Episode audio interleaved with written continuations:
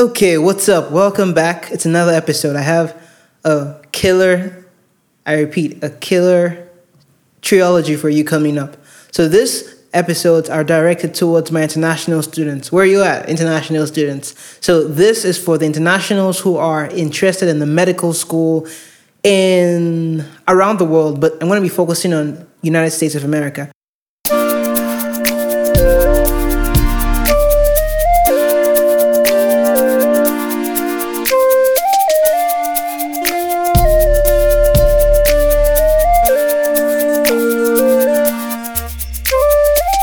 So, how what is the path of international? If you're listening to this, the chances are you're just curious, you're not really thinking about it, or you're already in that setting, like you're a pre-med trying to get into medical school, or you're in high school somewhere and you're thinking about medical school as an international student in the United States or other countries. So I'm going to be breaking down with you specifically how the United States does their international acceptance, how to get into other schools in other countries and also my own experience how I get accepted to a medical school. I have a story at the end. I'm going to save it till the till the last piece of this whole puzzle, but hope you get some value from today's episode.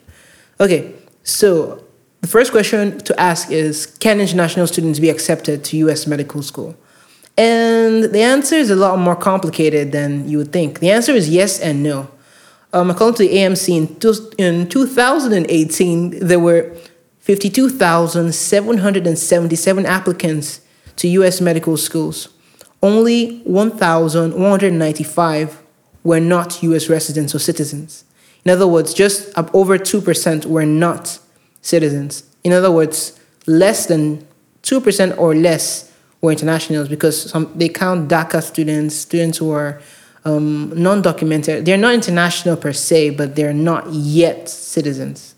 Those are also non-U.S. and of course Canada and other places. So of those two percent that were not U.S. residents, only 97 students, that's 8% of the 2%, were accepted and enrolled, compared to over 40% of US students who were accepted and enrolled. I'm going to attach a link to my stats where I got all this information in the link below. So just click on it and read through some of this stuff for yourself so that you can get some more information that I didn't cover in this trying to get you guys the best information out there. Okay, so chance that you already know what I'm talking about. Let's speed through the process. What do you have to do? So you have to take the MCAT. The MCAT is a centralized examination that Canada and the United States use for medical school acceptance. In some places like Canada, the MCAT is less revered, but in America, the MCAT so far is God. It's like the all and in all deciding factor. It decides what kind of school you can apply to and what kind of schools will accept you or how competitive you will be. For international students, the MCAT is imperative. Like, I'm not kidding. Like, without a good MCAT score, you have no hope. So, what I've always heard is that as international, you have to be the best of the best, which means that when everybody else has to get like something like an 80th percentile, you have to be shooting for the 99th percentile. Of course, you might already know this, so I'm going to skip through that and go to the other parts that you might not yet know. So you have to apply through AMCAS, that's a centralized application service. Um, so can so the next question I'm going to be posing is: Do international students get accepted to both DO and MD programs? Well, yes, they get accepted to both, but so far, the DO programs are more receptive towards international students. Of course, that number is gradually dwindling as the competitiveness of DO programs in the United States increases.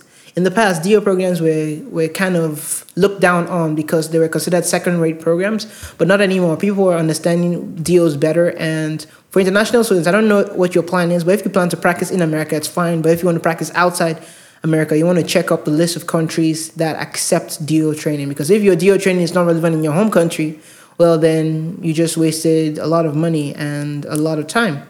Speaking of time, so how long are the training requirements?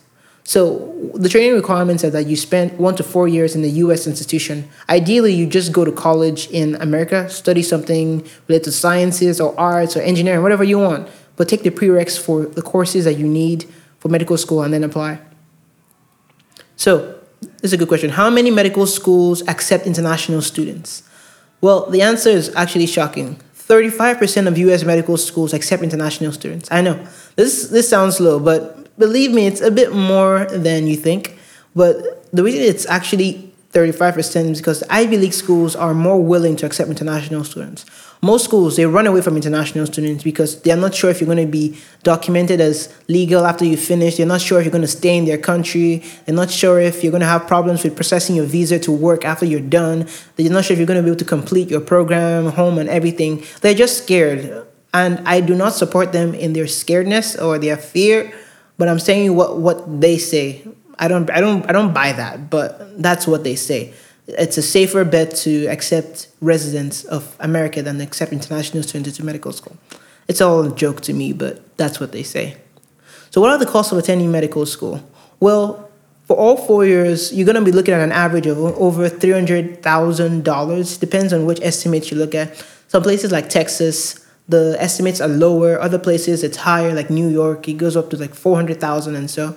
So it all depends on what schools you're applying to, what state you're in, and what your situation is. So you want to check the school, make sure that they accept internationals first, and make sure that you find out how much your tuition is. And speaking of tuition, we talk about scholarships. Are there scholarships for medical students? Well, few and very, very far between. Well, it works. Most medical students go to school based on grants. So what happens is that the government sponsors them, and they get um, they get loans probably, and they have to pay back, or the school offers them loans, and they have to pay pay back those loans over a course of time.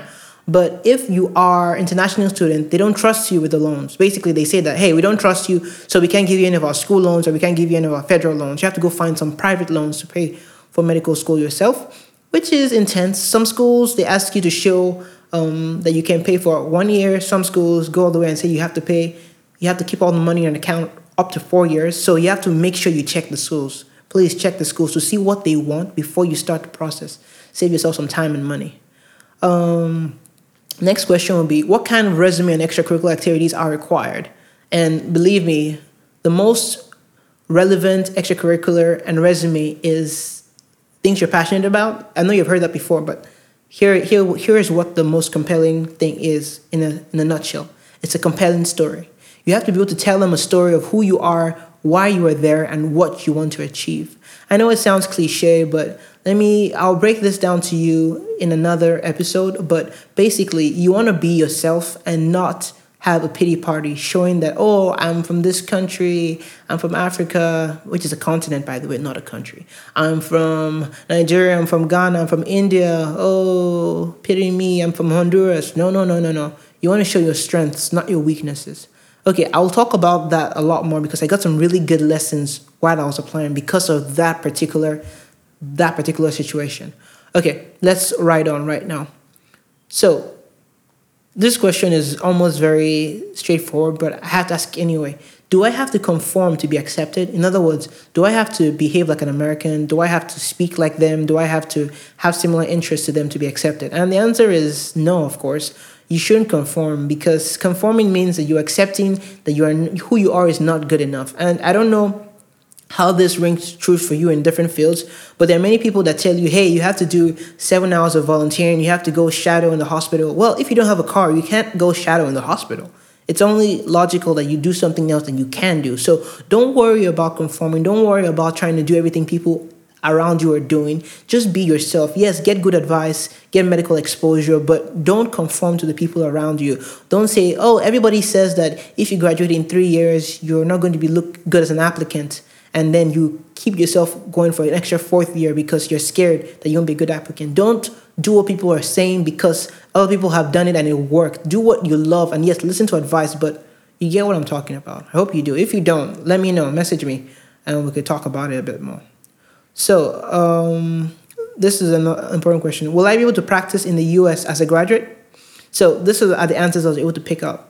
It's more difficult to become licensed and practice medicine in the US after residency depending on your visa status. Now, this is something that people don't really talk about because what I thought was that, hey, once I get into medical school in America, and I go to medical school in America. My life is set. I get to stay in America and no problems whatsoever. You think, right? No, no, no. It's actually more complex than that. You still have to process visas, and there's a lottery system, and some people don't get accepted, and blah, blah, blah. So there's a lot more to the process. So don't think that you getting into medical school is the end of the journey. It's actually just a step on the journey because you have a lot more to do as an international.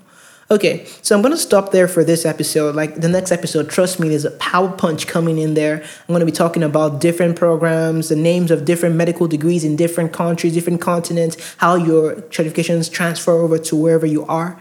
So please tune into the next one. And if you find this useful, one thing, just one thing I want you to do share it with somebody. Say it after me. Share it with somebody. You see, these are the kind of information I never got when I was a pre med because when I was a pre med, I only got advice from all those people. Like, no offense, but everybody was it was just a homogeneous group of people, mostly white advisors. And then I had um, Dr. Antonio Webb, who was also advising, but he was a black advisor. He's a black doctor, is an orthopedic surgeon, but he's not international. And there's a different world between African American and international because yes, they're both considered minorities, but the whole process is a whole lot different. I mean, the process is the same, but it's different. You get what I mean, right? So please share this video with somebody. Share it with somebody you think is struggling right now, is on the path of medicine, wants to try medicine, is thinking about it, has slept and thought about it once at all, or share with a family member. This helps greatly them and it helps greatly this channel. So please support, subscribe, and yeah, leave a leave a review of this if it's not too much to ask, but please go leave a review about this on whatever sites you're using. Thank you for listening to this episode, and this has been another episode of The Average African Kid.